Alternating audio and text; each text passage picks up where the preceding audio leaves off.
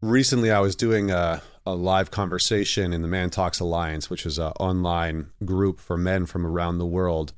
And one of the men asked me, "What what are the rules that you have for the men that you become friends with? Like, what are the rules that dictate your friendship?" Because this man was having problems with some of the men that were in his life, some of his friends that didn't feel like very meaningful relationships, and he was wanting to elevate the relationships that he had with other men in his life.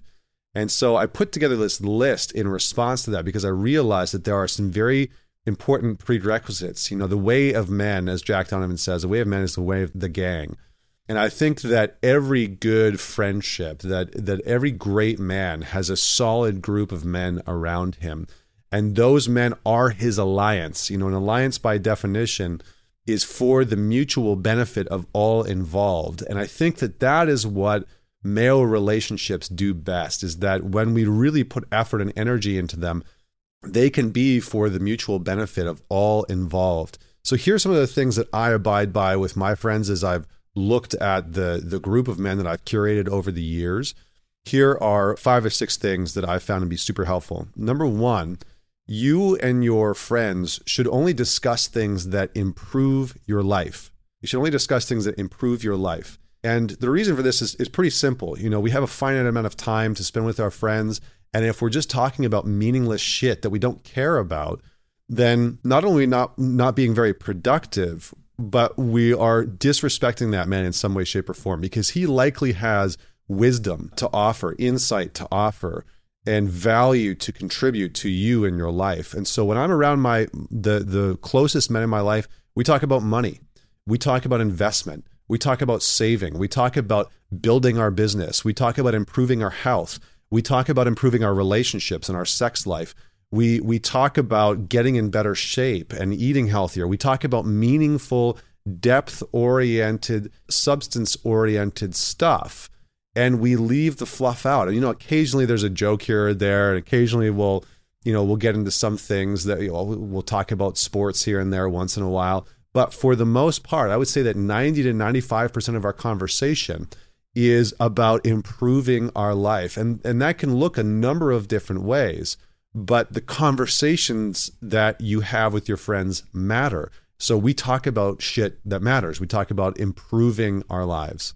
Number two, and this is a one that I've come to recently really look for in my friendships with other men, is you have valuable disagreement. I think that a lot of men either don't disagree at all with their friends or they disagree in ineffective ways that don't actually allow each individual to improve, to learn, to grow. And the, the key here is that, especially for men, disagreement is a sharpening stone for us individually as men, but disagreement is also a sharpening stone for the bond between us as men. And so we can disagree. And in that disagreement, we learn about who that other man is, how he shows up in the world, how he thinks, how he operates. We learn who that man becomes under stress and duress. Can we really truly trust him? Or does he devolve and dissolve into someone that starts to attack and blow up and, you know, become violent or hostile, you know, really hostile and abusive? So, healthy, productive, valuable disagreement with the other men is number two. And I think it's very, very important. Number three, and I don't know if some of you are going to like this or not, but your friends should have utility. Your friends should have utility.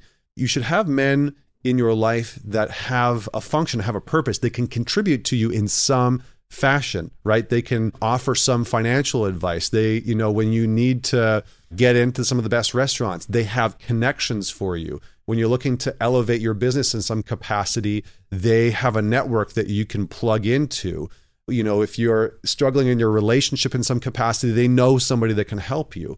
You know, if you're looking to buy a new car or purchase a house or get a mortgage or you know just some basic things they know a guy right so they should have some utility and that utility should be reciprocal so you should have built yourself up and built up your life your network your connections to the capacity where you can also reciprocate that utility. You can also give back to that man in his time of need when he needs to buy a new car or he needs some support in his business. He needs a good consultant or a you know, a, a good tax guy or whatever it is, that you have some value that you can offer him, whether it's insight and wisdom, whether it's part of your network, you should have things to offer that man that will improve his well being, that will support him and his life.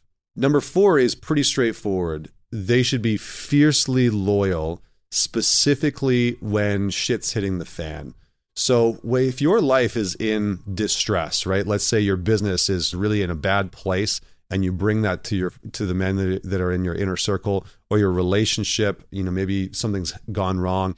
Those men are there to sort of situationally understand what's going on, support you and help you move through that really hot spot in your life. And then after to assess, to kind of do what the SEALs call a hot wash, right? To to recap, okay, what went well? What could have you done better? What went wrong in the first place? Like what the hell actually happened that your relationship blew up or that your business was in that place?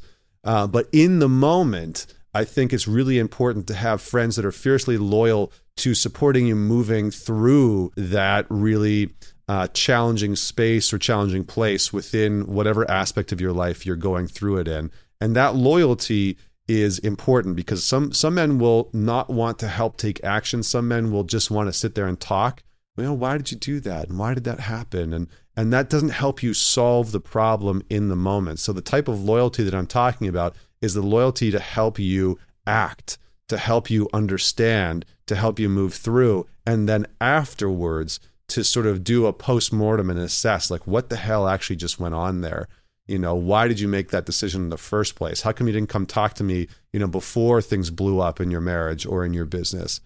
Lastly is and this is an interesting one that i over the years have really come to believe is imperative. It's i think it's the foundation. Maybe i should have put it first but it's that you respect that man more than you like him you respect that man more than you like him I found for myself the men that I like are often the men that I might not respect. I, I, might have some respect for them, but it's not a depth of respect. It's like, oh, I like that guy, but I don't necessarily trust him fully. I like that guy, but I don't really, I'm not really invested in him. I like that guy, and I'm not really going to give him feedback or give him, you know, disagree with him or give him my perspective or or support him in the way that I want. I've found that the men that I I really deeply respect, almost more than I like them, right? Because like uh, you can respect a man to such depth. You're like, I don't necessarily like those parts of you because maybe they invoke something in me, like they provoke something in me. But man, I respect who you are. I respect how you do business. I respect how you show up for your family. I respect how you show up for your health. I respect your your level of persistence and dedication. I respect you.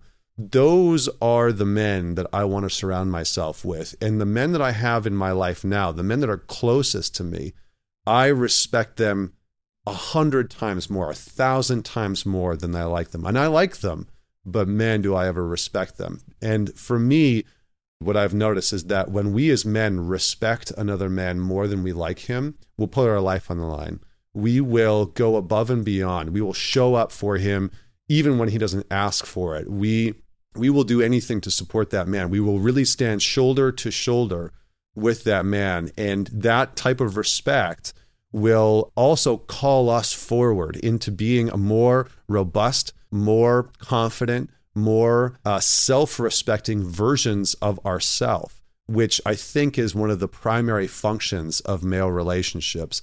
And so, lastly, just as the bonus, I think I sort of hinted to it there before, but they the the, the men that you want in your life, they're going to show up for you when you need it and not when you've asked for it. They're going to show up for you when you've asked for it, absolutely, but they're going to have a, a sense. They're going to be plugged into you enough to be able to say like, "Hey, I, am coming to visit you. You know, it seems like you need uh, you need to have a dinner. Like, I'm going to take you out tomorrow night. Let's go have a chat." Or they're dialed into who you are and they show up for you when you need it, not just when you've asked for it. And I think that is the is really sort of like the final sign of a really potent and powerful brotherhood. So let me know what you would add to this list, what you feel like has maybe been missing in some of your friendships. And uh, don't forget to subscribe because that helps me get this content to more men who could definitely use it. So until next time, this is Connor Beaton signing off.